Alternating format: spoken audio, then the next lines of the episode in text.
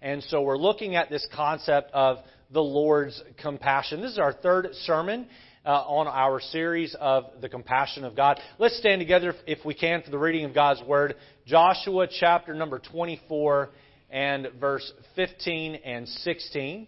Let's read these two verses together. All right? Ready? Here we go.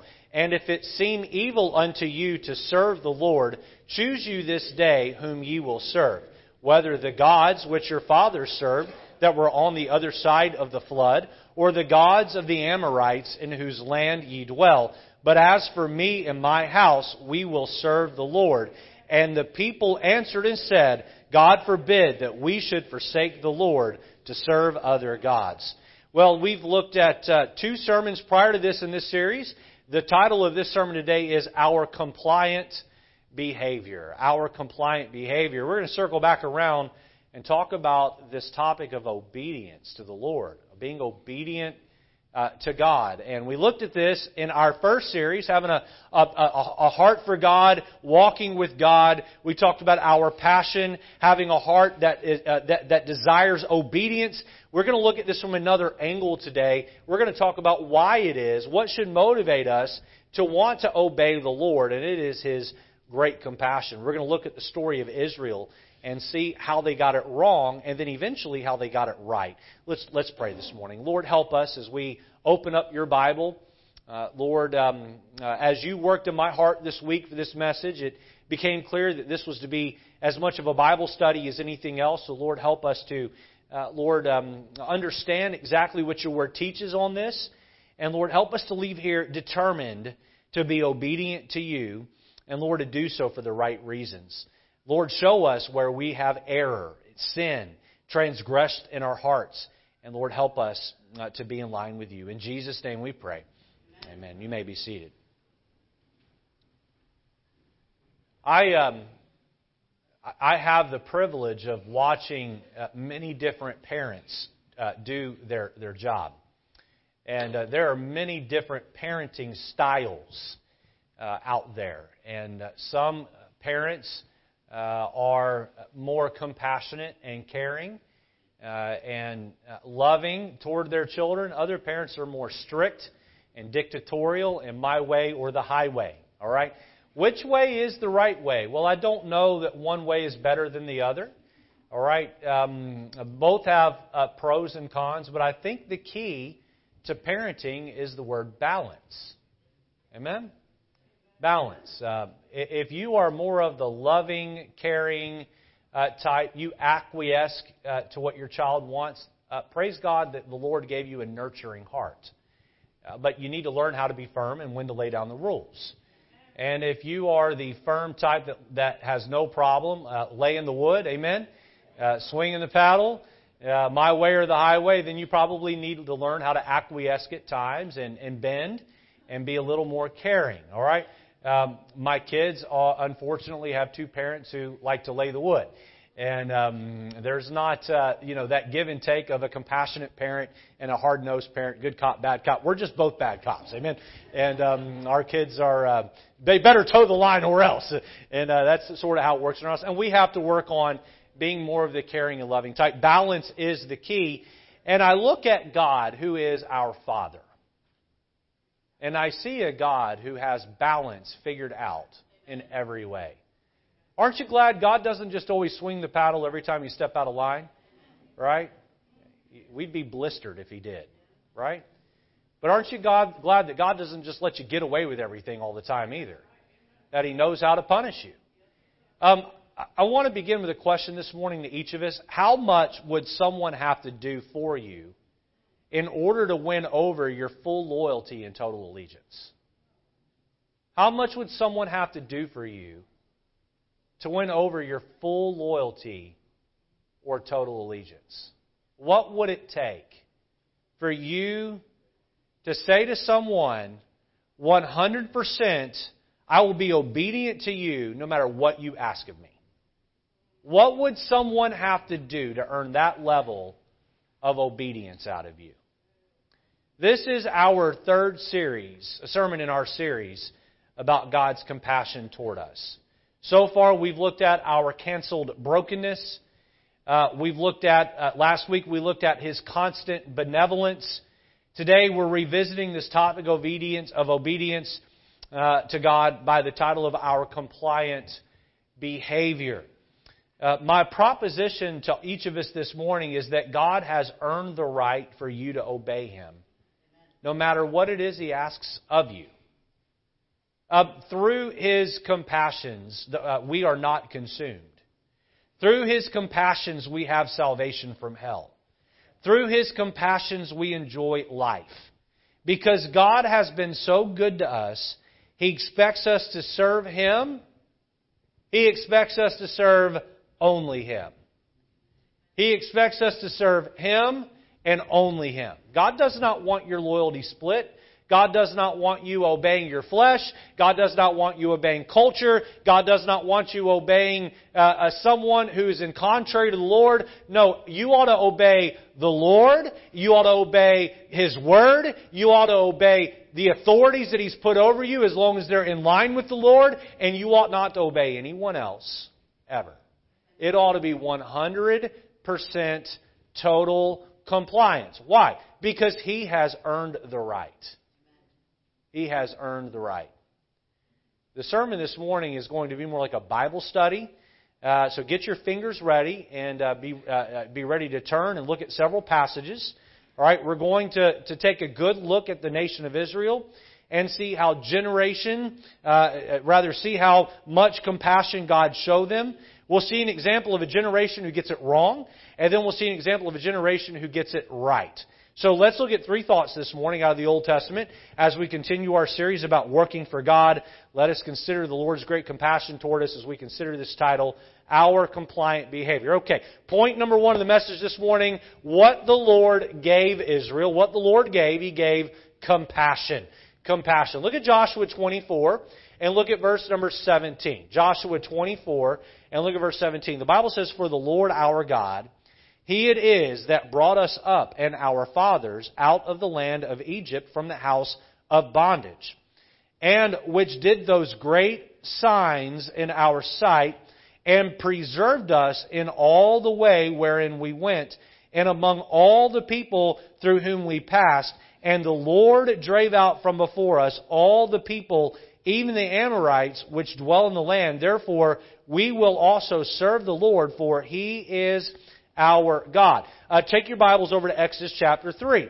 Exodus 3. So in Joshua 24, we find the Israelites at their final destination. Uh, they've left Egypt. They've traveled through the desert. And they wandered around the desert for 40 years as God killed off the older generation. We'll see why in just a moment. The, those 20 and younger, when they left Egypt, uh, uh, uh, rose up to become adults, and they would march into the promised land. God would give them victory over their enemies. They would inherit the land promised to Abraham generations prior. Uh, they would settle into that land. They would divide it up amongst the 12 tribes. And then uh, Joshua now is aging. Uh, Joshua is getting ready to die. Joshua calls Israel to him one last time, and he challenges them and says, Serve the Lord with all of your heart. Obey Him. Do not serve other gods. Do not follow other gods. Choose the Lord and the Israelites say, because of all that God did for us coming out of Egypt to present, we will serve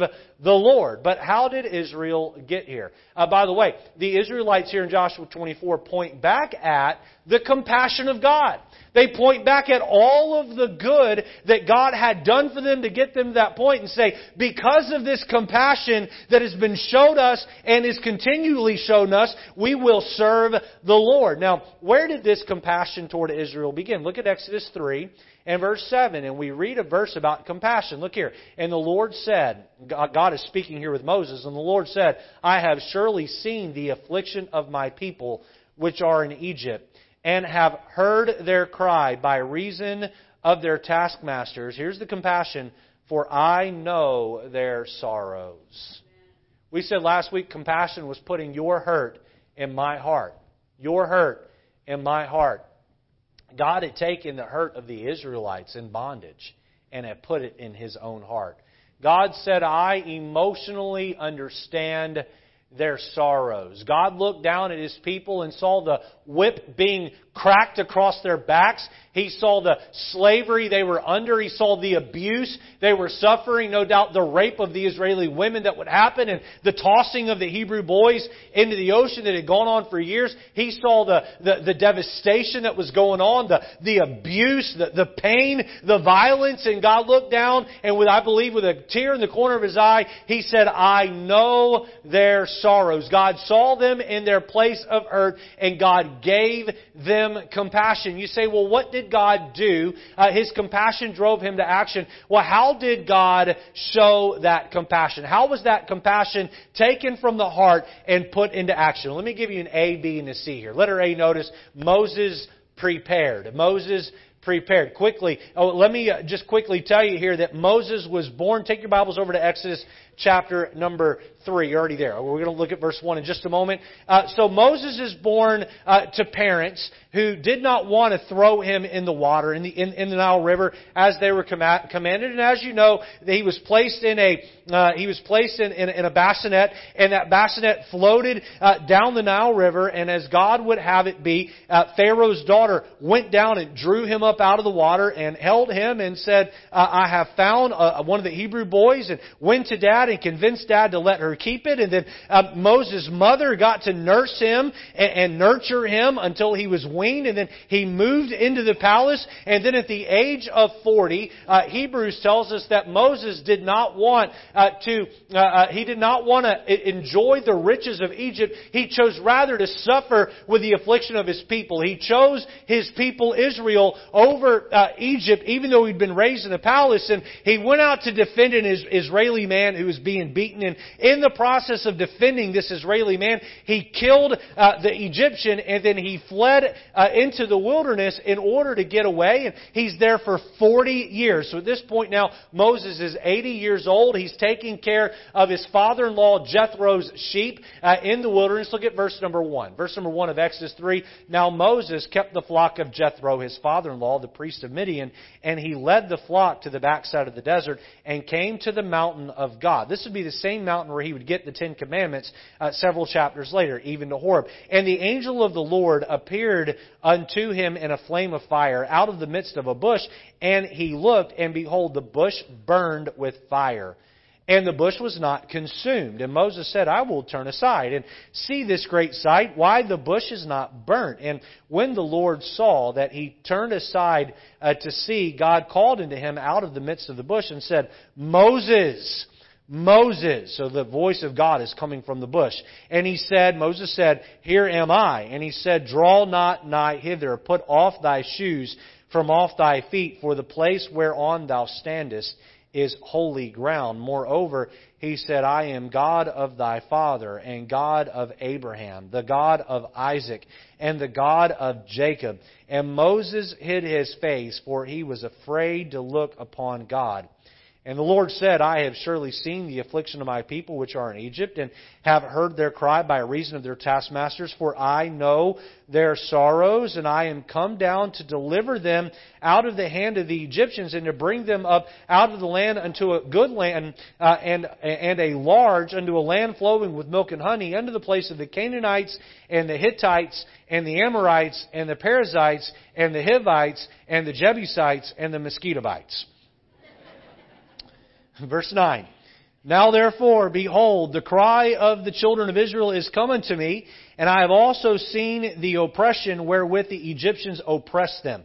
Come now therefore, and I will send thee unto Pharaoh, that thou mayest bring forth my people, the children of Israel, out of Egypt. God looks down at the Israelites and sees their suffering, and God hurts for them, and God looks throughout and he finds Moses.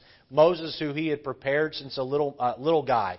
Moses, who learned uh, how to lead uh, Pharaoh's way for 40 years, and God took Moses to the backside of the desert and put him with sheep and said, You learned how to do it the wrong way under Pharaoh. Let me teach you how to do it the right way under Jethro. You learned how to lead like a king. Now let me help, uh, help you learn how to lead like a shepherd because you're, need, you're going to need to shepherd my people. And God saw the hurt of his people and he chose Moses to go back and help them. Now, uh, we're going to look at letter B and C in just a moment. Let me make one quick application. It very well could be that God has looked down at your time of hurt and your struggle and your pain and, and, and circumstances that have caused you to be broken, and God has sent some special person into your life, some brother in Christ, some sister in Christ, who came along at an opportune time to help carry your burden at such a time as this. God prepared Moses and chose him and sent him into Egypt in order to deliver the, the Israelites from Egyptian bondage. Letter A, Moses prepared. Letter B, we see Pharaoh punished. Pharaoh punished. So Moses arrives in Egypt and he walks straight into the palace of Pharaoh and he says, God has sent me here to tell you, let my people Go, let my people go. And Pharaoh laughs in the face of Moses, and Moses throws down his rod, and it turns into a serpent. And and then uh, uh, uh, Pharaoh's uh, uh, servants throw their rods down, and they turn into serpents. And Moses' uh, serpent eats all of their Uh, serpents. And then Moses picks up the serpent again, and it becomes a rod. And, and God has given Moses uh, uh, divine powers in order to be able to prove that he indeed is God's man. And God says through Moses to Pharaoh, "If you don't let my people go, you're going to suffer for not doing it." So surely, lo and behold, God sent ten plagues. Ten plagues down on Egypt, uh, and, and, and locusts and flies and darkness and, and all of the uh, uh, uh, frogs. Listen, that, that one might be the worst, right? Frogs everywhere. Can you imagine, ladies, waking up and you take the lid off of the flour and a frog hops out? No, thank you. Right? And uh, you, you, turn, you go to pull back the curtain on the bathtub and it's filled with frogs. I mean, they're just hopping out everywhere. Um, I would have to check my wife into a loony bin. There's no way she would survive this, right? And so all of the plagues that came about, boils and sores and a hailstorm and on and on and on and one after another. By the way, back to the frogs, Moses goes into Pharaoh each time uh, that there's a plague. And, and, and, and Pharaoh makes some token agreement that he's going to let God's people go. And then uh, when the plague is taken away, he goes back on his decision. He goes back on his promise. And, and when he goes in with the frogs, he says to Moses, he says, one more night with the frogs. One more night with the frogs. I've never understood why he would have said that. Uh, listen, uh, uh, ask God to take the frogs away after one more night. One more night. You know, some people are so hooked on their sin and God says, uh, if you'll quit your sin, I'll take away the consequences. And they say, one more night with my sin. Uh, you know, I know the consequences hurt, but one more season. I, I want it just a little bit longer. And so ten plagues fell, fell on Egypt, and then the tenth plague was the most deadly. Look at uh, Exodus chapter 12 and look at verse number 29. They've come to the tenth and final plague. And with this plague, God gave everyone ample opportunity to avoid the plague. All they had to do was take a lamb, a firstborn lamb without blemish, and sacrifice it, and take the blood from that lamb and, lamb and put it on the doorposts. And the blood on the doorposts represent uh, the blood of Christ being applied to our heart. If the angel saw the blood, the angel of death saw the blood on the doorpost, he would pass by and not enter the home. But if the blood was not applied to the doorpost, the angel would come in and kill the firstborn. Everyone was told, it was announced, everyone had opportunity. Likewise, one day, the angel of God will come passing by you, and if the blood of Jesus is applied to your heart, that angel of death will pass by you and you'll go to heaven. But if you refuse the blood of Jesus to wash away your sins, then my friend, one day you will be condemned to death just as these firstborns were. Look at verse 29. And it came to pass that at midnight the Lord smote all the firstborn in the land of Egypt, from the firstborn of Pharaoh that sat on his throne, and to the firstborn of the captives that were that was in the dungeon, and all the firstborn of cattle. And Pharaoh rose up in the night, he and all his servants and all the Egyptians, and there was a great cry in Egypt. Oh, I can't even imagine, for there was not a house uh, where there were uh, was not one dead. And he called for Moses and Aaron by night and said. Rise up and get you forth from among my people, both ye and the children of Israel, and go serve the Lord. As ye have said, also take your flocks and your herds, as ye have said, and be gone, be gone, and bless me also. Pharaoh, with a dead child in the bedroom, calls Moses and Aaron in and says, All right, checkmate, I give up, I lose.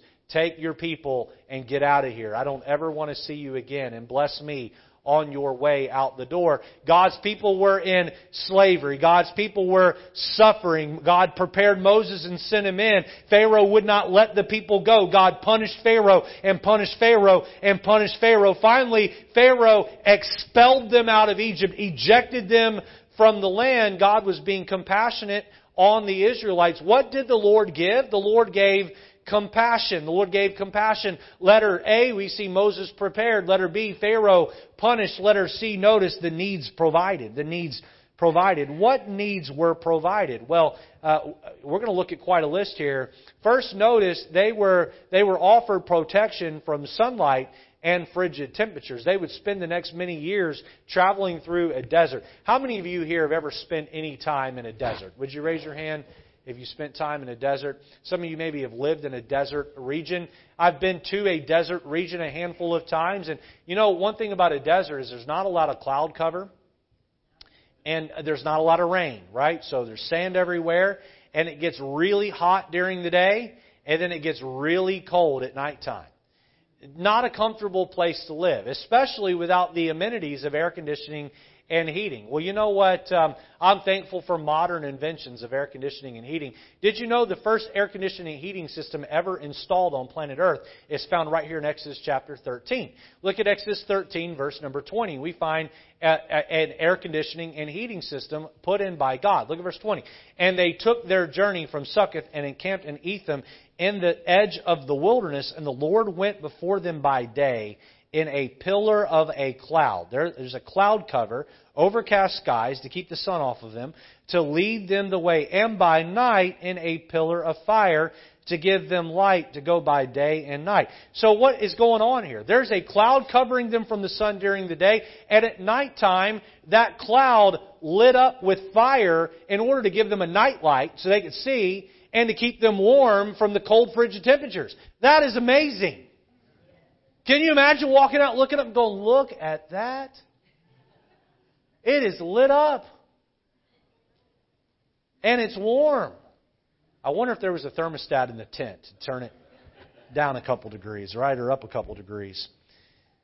Verse 22 He took not away the pillar of the cloud by, night, by day, nor the pillar of fire by night from before the people. Now, real quick here, we are so spoiled. Aren't we? I don't like that brand of coffee creamer. I wish they'd get a different brand of coffee creamer at the church. They got flavors, but they don't got my favorite flavor. Right?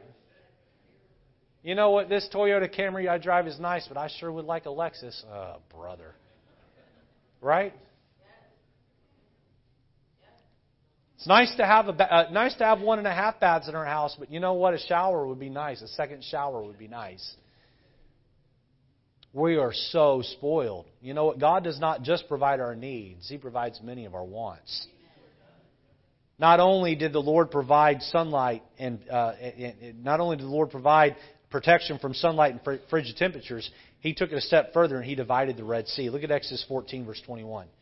And Moses stretched out his hand over the sea, and the Lord caused the sea to go back by a strong east wind all that night, and made the sea dry land, and the waters were divided. And the children of Israel went into the midst of the sea upon the dry ground, and the waters were a wall upon them on their right hand and on their left, and the Egyptians pursued and went in after them to the midst of the sea, even all even all Pharaoh's horses, his chariots, and his horsemen. Look down at verse twenty nine. Verse 29 But the children of Israel walked upon dry ground in the midst of the sea, and the waters were a wall upon them on their right hand and on their left. Thus the Lord saved Israel that day out of the hand of the Egyptians, and, the, and Israel saw the Egyptians dead upon the seashore, and Israel saw that great work which the Lord did upon the Egyptians, and the people feared the Lord and believed in the Lord and his servant Moses. What a miracle right? We've gone over this many times in church, and many of you are, uh, are well aware of this prior to church. But God divided the Red Sea. He brought the Israelites through. He crashed the waters down on their enemies and destroyed them. There was no more Egyptian army to pursue them. They never had to look back over their shoulders uh, because the Lord had provided deliverance from uh, Egyptian captivity forever. What did the Lord provide? Well, He provided their comfort. He provided uh, the Red Sea divided. Notice um, Exodus 15, verse 23 and 25. He made the bitter waters sweet. He made the bitter waters sweet. Look, look down at verse 23. And when they came to Marah, they could not drink of the waters of Marah, for they were bitter. Therefore, the name of it was called Marah. And if you've uh, done any Bible studies, you know that word Marah means bitter. Look down at verse 25. And he cried unto the Lord, Moses, and the Lord showed him a tree, which when he had cast into the water, the waters were made sweet. There he made for them a statue and an ordinance, and there he provided them. So the Israelites got through the Red Sea. Just a few miles further, they're thirsty. They need water, and they come to water, but it's not uh, drinkable. It's bitter water. Uh, God commands Moses throw a tree in there. God threw, or Moses threw a tree in the water, and it became sweet, and the people had water to drink. But not only were the bitters, uh, bitter waters made sweet, how else did God provide for His people? Look at Exodus 16 and verse 4. We see that God actually sent them food that fell right out of heaven onto earth. Look at 16 verse 4. Then said the Lord unto Moses, Behold, I will rain bread from heaven for you, and the people shall go out and gather a certain rate every day, that I may prove them whether they will walk in my law or no. Wow! Wouldn't that be something? You go out every morning on your front lawn and there's all the food you need. Right? Some of you are like, oh, it's going to get dirt on it. Right? back to me talking about you being spoiled, right? Just pick it up, wipe it off, and put it in your mouth. Amen? We call that the five minute rule. I guess uh, you, not the five second rule, the five minute rule. But God sent them manna that fell right out of heaven. And the word manna translates to, what is this? They came out, what is this? Right? And uh, they were, there was no local grocery store for them to go to. They're in a desert. God dropped the groceries out of the sky right there, ample for them to go pick up each and every day, and uh, they could turn that manna into all sorts of different uh, meals and um, uh, uh, uh breads and all kinds of things they could uh, convert it into. And so God provided them all of the nutrients they needed. The bread fell right out of heaven. how else did God provide for the Israelites? Look at chapter 17 verse 5 and 6, we see that God gave them river, a river of water out of a flint rock. He actually would do this twice. We'll look at it here in 17 verse 5. The Bible says, And the Lord said unto Moses, Go on before the people, and take with thee of the elders of Israel, and thy rod wherewith thou smotest the river, take in thine hand and go. Behold, I will stand before thee there upon the rock in Horeb, and thou shalt smite the rock, and there shall come water out of it that the people may drink. And Moses did so in the sight of the elder of Israel. Now, I can hear someone uh, who is a skeptic uh, hearing a story about a rock giving forth water and them rolling their eyes and thinking, You Christians are so dumb if you believe that actually happened. Did you know that there is a rock uh, in the desert in that part of the world? Uh, where below that rock it's split in half at the top, and down below it is very clear that a river of water ran over the rocks below it. Gall- tens of thousands, hundreds of thousands of gallons of water, and there is no river anywhere near that rock. You, you can go on and you can see it.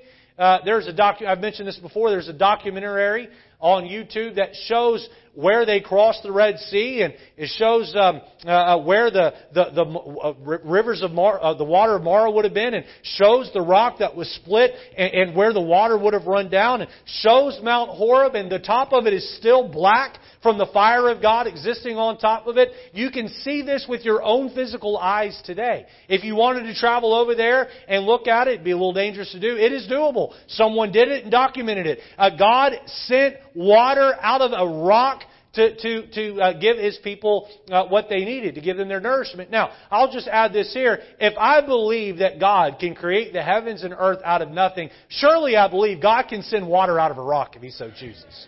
That is not a stretch. Amen? And for those of you that are, roll your eyes and are skeptic and think I believe in a fairy tale, the Bible's nothing more than a fairy tale, you literally believe that the world came from nothing.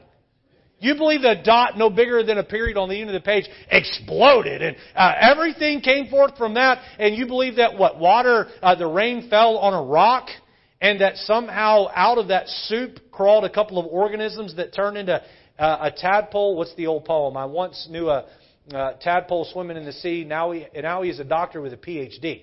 Um, that's just as crazy. Amen. Uh, that's more crazy. All right, it takes more faith to believe that than to believe that God created the world in, in six little days. Where there is a creation, there is a creator. Amen? Amen? All right. So God uh, gave them water out of a rock. Next, uh, how did God provide? Look at chapter 17 and look at verse 8. God gave them victory against their enemies. 17 verse 8. Then came Amalek and fought with Israel in Rephidim. And Moses said unto Joshua, Choose us out men and go out Fight with Amalek tomorrow. I will stand on the top of the hill with the rod of God in mine hand. So Joshua did as Moses had said to him and fought with Amalek. And Moses, Aaron, and Hur went up to the top of the hill. And it came to pass when Moses held up his hand that Israel prevailed. And when he let down his hand, Amalek prevailed. But Moses' hands were heavy. I bet they were.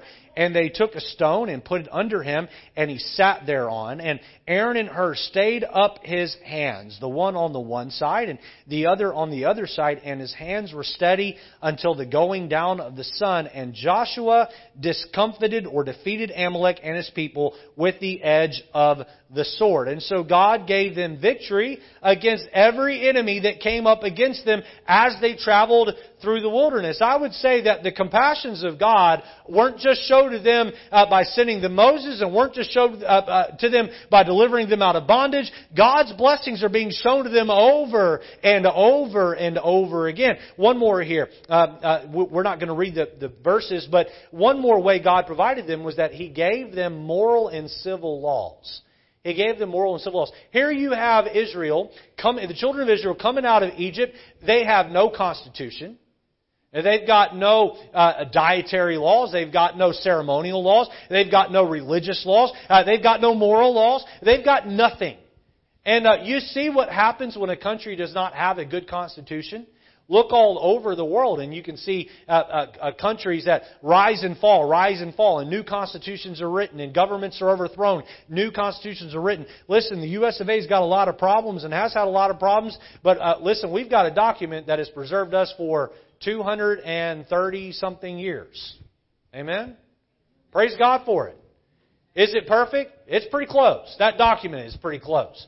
And I praise God for it. I praise God for it. But Israel did not have that. And how valuable that is. So from Exodus chapter 20 through Exodus chapter 31, God gave Moses not only the Ten Commandments in chapter 20, He gave them all of the rest of the laws they needed to be a legitimate nation that would stand the test of time. And so God had given them an abundance of compassion water and food and uh, air conditioning and heating and deliverance from their enemies in Egypt, deliverance from their enemies that uh, uh, encroach on them and try to overtake them, moral and civil laws. God had provided for them every single way possible. Number one, we see what the Lord gave. He gave compassion. Now, what do you think the Lord got? Number two, what the Lord got, He got complaining.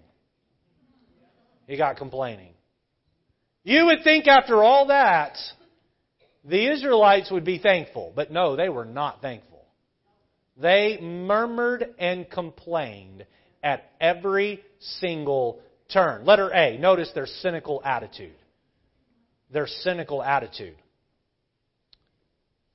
Go back to chapter 14 with me in verse 10. And God, they had just watched God send 10 plagues on Egypt. They had watched God literally flip the light switch and turn off the lights and utter darkness had fallen on Egypt during the daytime. Such darkness that you couldn't even see your own hand in front of your face. That is quite a miracle. That is, now listen, a lot of the others could be explained with, you know, locusts fly in and fly out of various regions and, uh, you know, sometimes uh, uh, things happen that are crazy and, and, and you can maybe explain things away, but not, not someone just flipping the light switch off and everything going black in the middle of the day. That's bizarre. And Moses had predicted each one of these things before they happened. Wow! Now you would think after the Israelites had watched God do all that, watched God use Moses in such a powerful way, maybe they would trust God a little bit, but no, they didn't. They had a cynical attitude. They were skeptical. Look at verse 10, Exodus 14. And when Pharaoh drew nigh, the children of Israel lifted up their eyes, and behold, the Egyptians marched after them, and they were sore afraid. And the children of Israel cried out unto the Lord, and they said unto Moses, Because there were no graves in Egypt, hast thou taken us away to die in the wilderness? Wherefore hast thou dealt thus with us to carry us forth out of Egypt? Is not this the word that we did tell thee in Egypt, saying, Let us alone, that we may serve the Egyptians? That is not what they said. You know what they said when Moses showed up? Thank goodness you're here. Please take us out of here. And he takes them out of there. We told you to leave us in Egypt and let us be slaves. No, that is not what you said. Look here. For it had been better for us to serve the Egyptians than that we should die in the wilderness. You just watched God rain down terror on Egypt. And now you think God can't step up for you again? By the way, the cloud that appeared over them that lit up at night showed up before they got to the Red Sea, and that cloud led them to the Red Sea. If they had any sort of observation skills, they could have looked up and saw that Moses didn't take them to the Red Sea. God did. God divides the Red Sea, they get victory. Now, how many of you are with me and say, if God did something like that for me, I would never doubt God the rest of my life? Be careful raising your hand. they get miles away from the Red Sea and they go right back to it. Look at chapter 15. I guess this is the other side of the world. They got kilometers from the Red Sea. Outside of the U.S., I don't think anyone uses miles. We're at Exodus 15. That's right. We're right and everyone else is wrong. Amen? I'm teasing. Exodus 15, verse 23. And when they came to Marah, they uh, could not drink of the waters of Marah, for they were bitter. Therefore, the name of it was called Marah. Now, we skipped verse 24 a moment ago. Look at verse 24. And the people murmured against Moses, saying, What shall we drink? Moses is going to have his own tier in heaven, having to put up with these Egyptian or these Israelites and they're complaining. And so Moses takes a, a tree, which by the way, if you want to make water sweet, you don't throw wood in it. Wood does not make water sweet. Wood makes water more bitter. Okay? He threw that in. You know why? Because God was saying, I can take something that's supposed to make water bitter and I can make it sweet. You're not giving Moses credit for this. You're giving God credit for this. He threw, threw it in and God made the water sweet. Lo and behold, they all had water to drink. Turn over to Numbers chapter 11. Now, uh, those of you that uh, maybe need help understanding the timeline here, you have Genesis. Um, uh, you have Genesis and Exodus. The book of Exodus begins the uh, story of the Exodus, the exiting of Egypt. A good chunk of the book of Exodus is the law that God gave Moses there on the Mount of God or Mount Horeb. And uh, you get to chapter number 32, and the story picks back up to the end of Exodus. And then in your Bibles, you get to the book of Leviticus, and we get a break from the narrative. Leviticus gives us the Levitical law of how to do sacrifices, some more ceremonial laws. And then you get to the book of Leviticus. Numbers chapter 1 picks up where the end of Exodus left off. So uh, you get to the end of Exodus, you skip ahead to Numbers 1, and the story continues. All right? Look at Numbers chapter 11. So the people have been eating manna for some time. Look at verse 4. And the mixed multitude that was among them fell a lusting. And the children of Israel also wept again and said, Who shall give us flesh to eat? We remember the fish which we did eat in Egypt freely, the cucumbers and the melons and the leeks and the onions and the garlic we ate at Longhorn. Verse 6 But now our soul is dried away. There is nothing at all besides this manna before our eyes. As we'll see later, this made God angry. This made God angry. God is dropping food out of heaven each and every day for them. and they're just getting sick of it real quick. They're murmuring about free food. They're complaining about free food. What did God give them? He gave them compassion. What did the Lord get back? He got back complaining. Exodus 17. Exodus 17. They not only murmured at Lake Marah, they not only murmured about their free food, they murmured over a lack of water. Exodus 17, verse number 1. And all the congregations of the children of Israel journeyed from the wilderness of Sin after their journeys according to the commandments of the Lord and pitched in Rephidim, and there was no water for the people to drink. Now, I'm just paused there. You know what they should have done at this point? They should have gone to Moses and said, Well, we watched God part the Red Sea, and we watched God turn the waters of Marah sweet. What's God going to do next? Boy, I'm excited to see how God's going to do this again. But is that what they did? Nope. Look at verse 2. Wherefore the people did chide with Moses and said, Give us water that we may drink. And these, these people are entitled.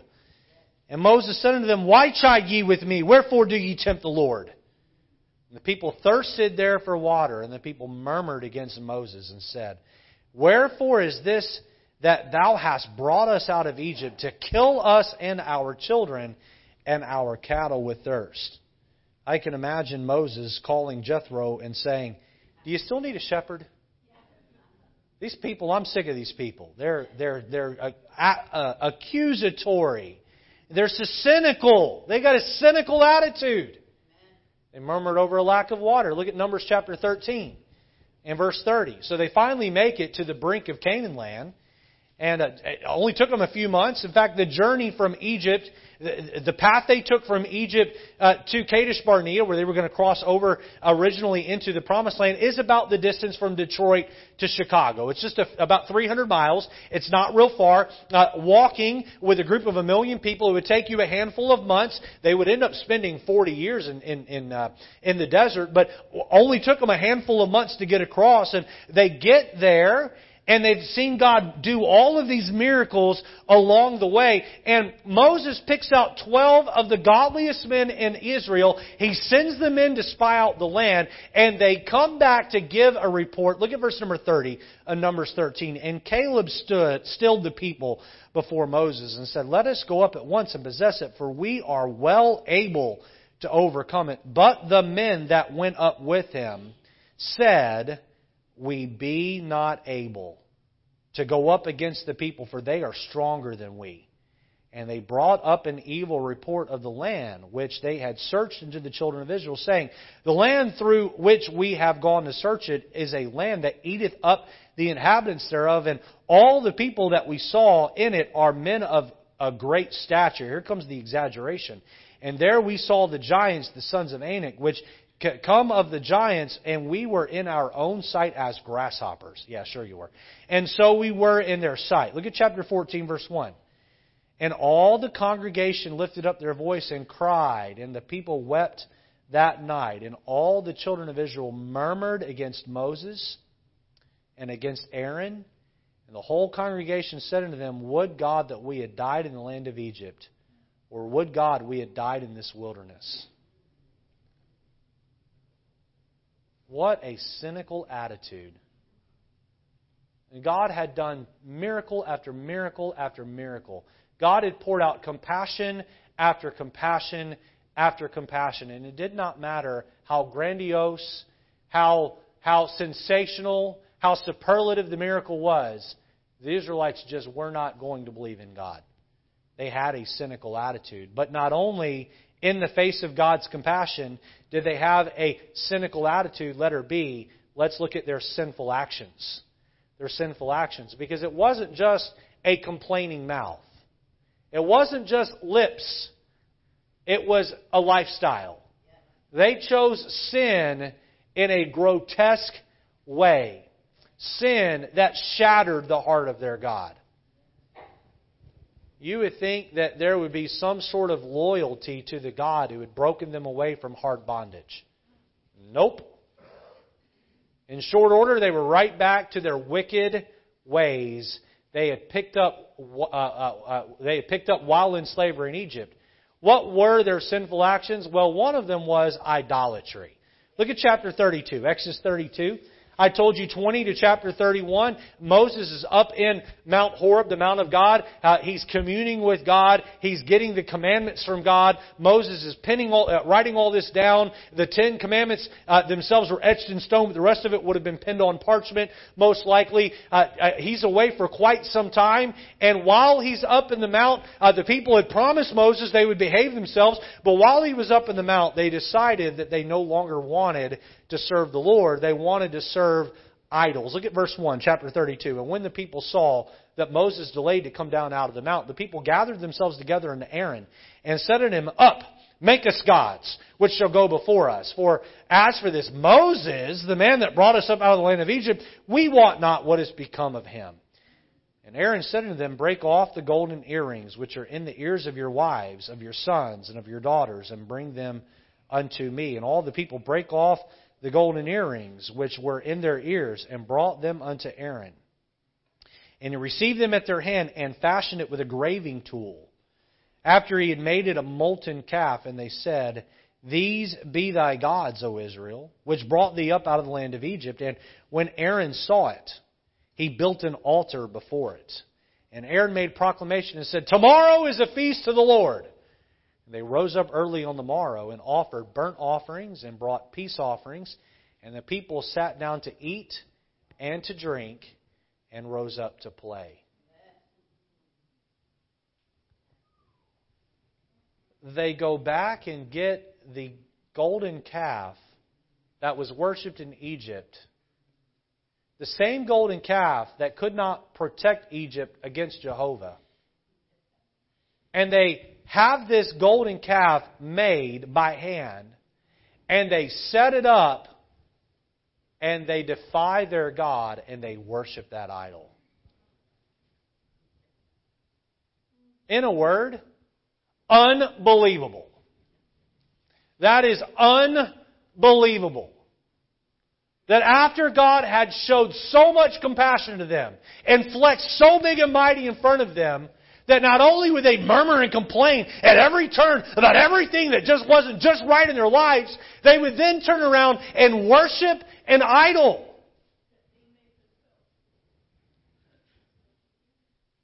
In the New Testament, we find that idolatry takes a different form. The Bible tells us in the epistles that idolatry is, or covetousness is idolatry. Covetousness is idolatry wanting things that we don't have. I believe American Christians are guilty of idolatry. It just has taken a different form. I'd be shocked to go to any of your homes and pull back a curtain and find idols that you bow down and worship. I'm not saying it doesn't ever happen or, or hasn't ever happened, but in a Baptist church, I doubt very few of you, or if any of you, would ever do that. But we, we worship ourselves. We worship money. We worship nice clothes. We worship image. Uh, we worship uh, a nice car. We worship nice houses. Uh, we worship a job promotion. Uh, we worship fame. We worship power. We worship, we worship, we worship, but we don't worship God.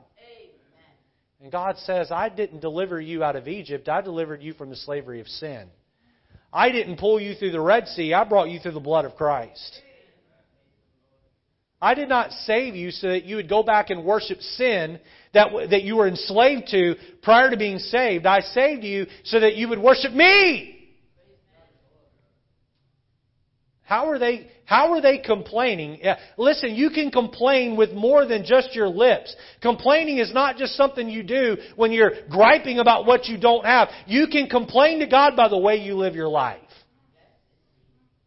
Their idolatry, but turn over to Numbers 25 and we see their immorality. Their immorality. Not only were they um, idolatrous, they were sexually immoral. Look at Numbers 25 and look at verse number 1.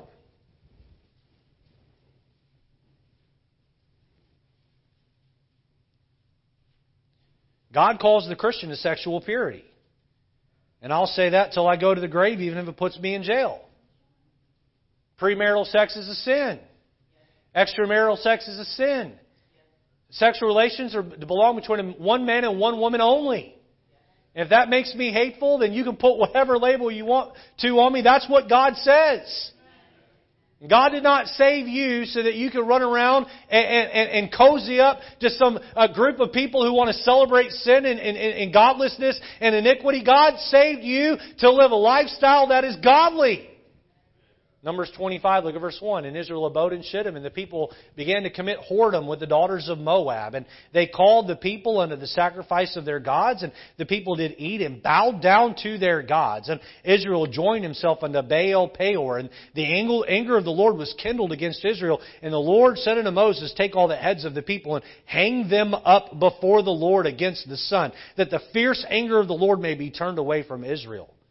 And Moses said unto the judges of Israel, Slay ye every one his men that were joined unto Baal Peor.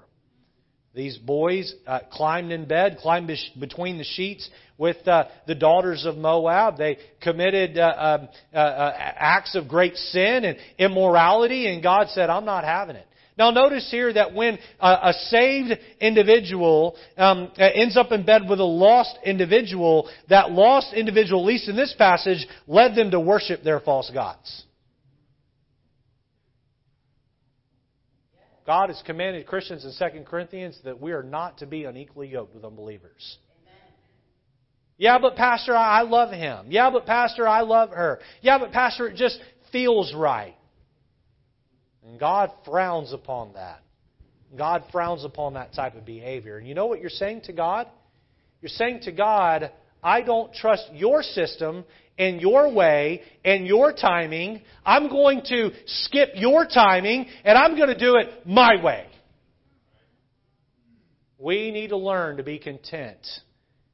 We need to learn not to complain with either our lips or our lifestyle. What did the Lord give Israel? What does the Lord give us? Compassion. But what did the Lord get back? Complaining. Complaining. I've heard many a preacher say this, and, and I'm going to say it right here because I, it's just a great point. Truth is truth, and it needs to be spoken by every generation. I read through Exodus and Numbers, and I get I get frustrated with the Israelites. What's wrong with you people? Why can't you figure this out? And then I look back over the history of my life and I say, okay. Yeah, I'm guilty of the same thing. I'm just going to tell you, as a man who's been saved nearly 35 years, it'll be 35 years in just a few weeks. As a man who's been saved nearly 35 years, I have watched God do some miraculous things in my life. I have watched God do things that only the only explanation is divine. Yes, in my life and in the lives of others. And I look at God having parted my own Red Seas and given me water to drink when I was thirsty. And then I look at my, the way I live and how, how much I can complain, how discontent I can be, how covetous I can become. And I hang my head and say, I'm just as guilty as Israel. God pours His compassion on me every single day. How dare I ever raise one complaint with the way I speak or the way I live? What the Lord gives us is compassion. But oftentimes what we give the Lord is complaining. What the Lord gave, compassion. What the Lord got, complaining. What the Lord wanted, compliance. Compliance. He wants us to comply. He wants us to obey. He wants us not to fight Him and push against Him and, and be self willed and stubborn. He wants us to say, All to Jesus I surrender, all to Him I freely give. That word submit, that word submit is a word that a lot of women wince at and cringe at, but can I just tell you that the word submit goes far beyond women? That word submit is a word for every Christian to learn to live by. Submission ought to be a lifestyle for everyone, man and woman alike, who are saved. We should learn to submit to the Lord our God. That word submit means to put down your hands and quit fighting. God was so through with Israel. And in Numbers, uh, uh, we looked at the story there in Numbers, uh, where, uh, what, what chapter was that? Go back and look here. Numbers 13. Numbers 13 and 14, God was so through with Israel that he had Moses tell them, You all are not going in the promised land. You're going to wander around the wilderness for 40 years. And then everyone 20 and up, when they're dead, except for Joshua and Caleb, because they, they got it right, everyone else, 20 and up, it, you're going to wander around the wilderness and you're going to die. And everyone 20 and down, you're going, I'm going to raise up another generation who is going into the promised land. And so, uh, uh, you all are going to need to learn to get it right. And the younger generation did. Those 20 and under passed through the Red Sea and, and they saw the, the waters of Marah made sweet and they saw the water pour and they saw the, the, the presence of God on Mount Horeb and they saw the manna that fell and, and, and they saw uh, the, the enemies defeated and they saw the laws of God given and this generation would be raised up and they would become Israel's greatest generation. They would learn to comply. They would learn to obey. Christian, God has called you to a work. Why should you comply? Because He has done so much for you. He brought you out of the bondage of sin and has given you salvation through the blood of Christ. He has provided you with great comfort living here in the US of A, one of the richest regions of the world in the history of the world. He has taken bitter events that life has given you and made them into growth and much good in your life. He has provided you the living waters of the Holy Bible to quench your thirsty soul in this dry, sinful world. He has given you the bread of heaven to feed you and nourish you when others are starving for truth. He offers you victory over the enemies of the flesh, the world, and the devil. He has given you a moral law to show you when you are wrong and grace to cover you and help you to get right. What do we offer back to God? Oftentimes we complain about everything. At times we are no better than the Israelites in the wilderness. What will it take for you to give your heart to the Lord and obey Him? Not only when it's convenient and self serving. Oh, we're all good at obeying the Lord when it's convenient, right? We're all good at obeying the Lord when it serves a cause. But how about we obey the Lord all the time? How about we obey the Lord even to our own hurt? How about we obey the Lord even if it means being impoverished? How about we obey the Lord even if it means we have to give up time and money and effort and energy? What if we have to obey the Lord even if it costs us our very life? Is He worthy? Has he done enough to earn the right to expect total compliance? You know, if you're in the military and you're told something by a commanding officer and you don't do it, there are severe consequences. You are expected total compliance. Total compliance. The day I got saved, I signed up to be in the Lord's army. My commanding officer expects total compliance. Go back to Joshua 24. Joshua 24. You know what I see with the Israelites that would take over the promised land? I see Israel's greatest generation that ever lived. Israel's greatest generation. It's been said about the World War II generation in America that that was America's greatest generation. And it is my opinion, as I've studied history, that that is probably true. That is true. This was Israel's greatest generation. They would go in and take over Jericho and defeat uh, the enemies that uh, held up their land, and God would work through them mightily. Look at verse number 15. Here, Joshua's getting ready to die. He's the oldest of that generation. and Caleb would have been the oldest too. And Joshua, the leader, that God had selected to follow Moses, led them in, uh, was their general, was their commanding officer, was their spiritual leader. He's getting ready to die. Look at verse 15, his last charge to this greatest generation. If it seem evil unto you to serve the Lord, make a choice. Choose you this day whom ye will serve. Whether the gods which your fathers served that were on the other side of the flood, or the gods of the Amorites in whose land ye dwell, but as for me and my house, we will serve the Lord. Notice that word serve. Serve. You know, you can't serve unless you're going to get to work. A servant labors. A servant obeys. A servant takes orders from a superior. And a servant does so wholeheartedly and thoroughly. God wants, letter A, a servant's heart. A servant's heart. God does not want your complaining, He wants your compliance. Look at verse 16. Joshua 24, look at verse 16.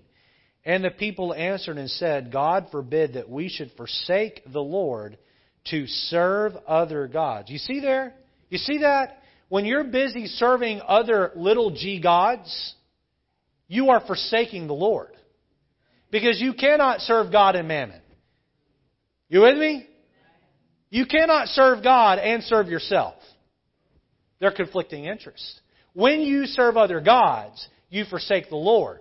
When you serve the Lord, you forsake other gods. Look at verse 17.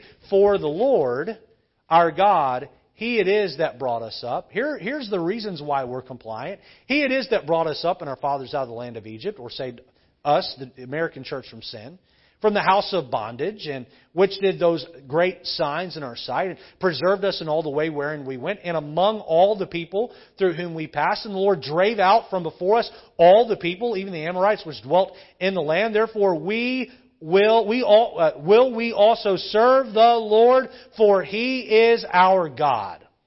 Joshua said unto the people, Ye cannot serve the Lord, for He is an holy God. He is a jealous God. He will not forgive your transgressions nor your sins. If ye forsake the Lord and serve strange gods, then He will turn and do you hurt and consume you. After that, He hath done you good. There's that, there's that laying down the law that God offers if we neglect Him. Verse 21 And the people said unto Joshua, Nay, but we will serve the Lord. And you know what this generation did? They served the Lord. In fact, you read Judges chapter 1, the very next chapter of the Bible, you find that they did serve the Lord. Then there, uh, there, there, there, grew a generation that knew not the Lord, and they would turn their back on God. But this generation, to the grave, they said, The Lord is our Lord, and we will serve Him, and we will only serve Him. We will have a servant's heart. We will give it our all. Letter B, lastly, notice, a single minded heart. A single minded heart. Look at Joshua 24 and look at verse 22. And Joshua said unto the people, Ye are witnesses against yourself that ye have chosen you the Lord to serve him. And they said, We are witnesses. Now therefore put away, said he, the strange gods which are among you, and incline your heart unto the Lord God of Israel. Put away those gods and serve only the God of Israel. I want to ask you all a question this morning.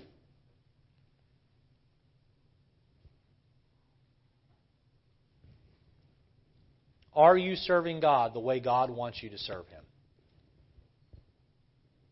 Are you serving God and God alone? Or are you serving God on Sundays and then the God of money on Monday, the God of family on Tuesday. Fill in the blank. You see, we're to serve God and God alone. He's the only one that's worthy. He's the only one that's worthy. What is the competing interest in your heart? Is it a friend?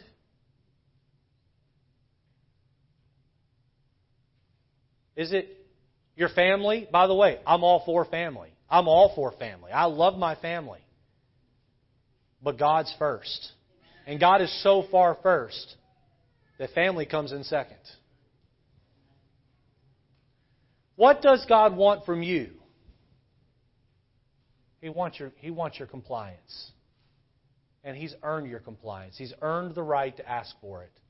Let's not be that stubborn and stiff necked and hard hearted people that God has to punish and turn into a, some emotional wilderness to wander for the rest of our lives because He's done so much for us, but we just keep complaining and complaining and complaining by the way we live and the way we speak. Let's instead say, God, I see your hand of blessing in my life. It's present every day. My heart is going to be bent toward compliance. I will obey. I will serve. I will do what I'm told when I'm told to do it because you are worthy.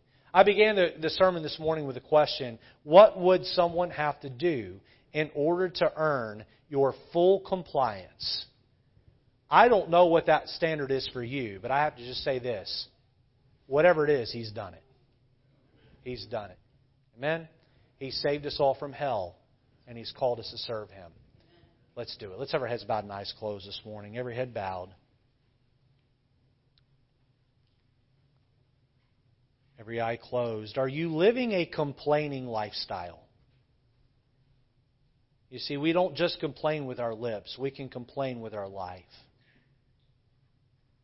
When we choose sin over righteousness, we're telling God, you're not enough. Usually, if you have a complaining lifestyle, what you'll find is that you do a lot of complaining with that mouth of yours.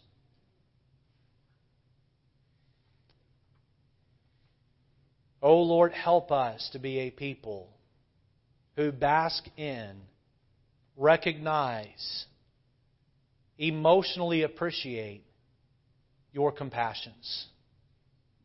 Help us to be a people that are deeply in love with you and obey you because our eyes are not on the negative in our lives, but all of the positives that you put there. Lord, put your finger in each of our hearts where we have a complaining spirit. Show it to us. Help us to be repentant of it. Help us to turn from it.